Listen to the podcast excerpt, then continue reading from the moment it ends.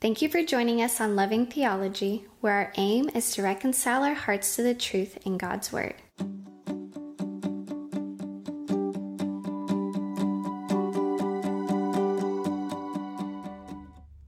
This is Joseph Walter, and today we'll be discussing The Aim is Love.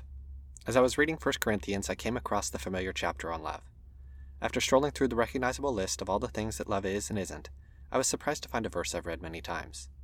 As for knowledge, it will pass away, for we know in part and we prophesy in part, but when the perfect comes, the partial will pass away. You see, I thought I knew this verse. In fact, I'd have said that we were good friends.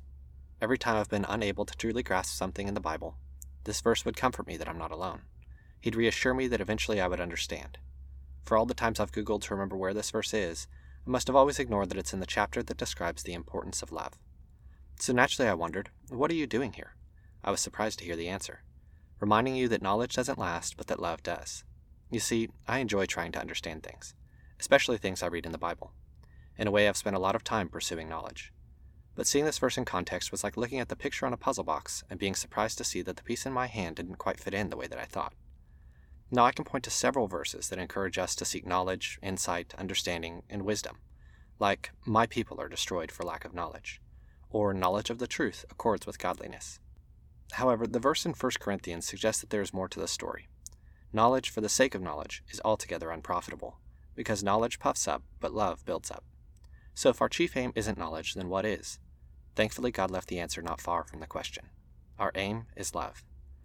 At the same time, verses like 2 Timothy 3:15, which says, "From childhood you have been acquainted with the sacred writings, which are able to make you wise for salvation through faith in Christ Jesus," suggest that knowledge and wisdom still have a virtuous role to play. In fact, both 1st and 2nd Timothy emphasize the importance of sound doctrine and good teaching. With that emphasis in mind, 1 Timothy 1:5 still makes plain that the aim of our charge is love that issues from a pure heart and a good conscience and a sincere faith. If we have the right aim in studying the Bible, then it has the power to change us. Getting to know God's character inspires a sincere faith. After all, we love because He first loved us. Understanding the actual goodness of sound doctrine can root and ground our conscience on a sure foundation, so that we aren't tossed to and fro by the waves and carried about by every wind of doctrine. The Scripture's ability to discern the thoughts and intentions of the heart can convict and purify our hearts. So it is that if we have the right intention and an appropriate dose of humility, as we seek understanding. We find that studying the Bible can overflow into genuine love for God and for others. In this way, the value of knowledge is preserved rather than simply passing away. Knowledge only becomes eternally significant when it inspires us to love better.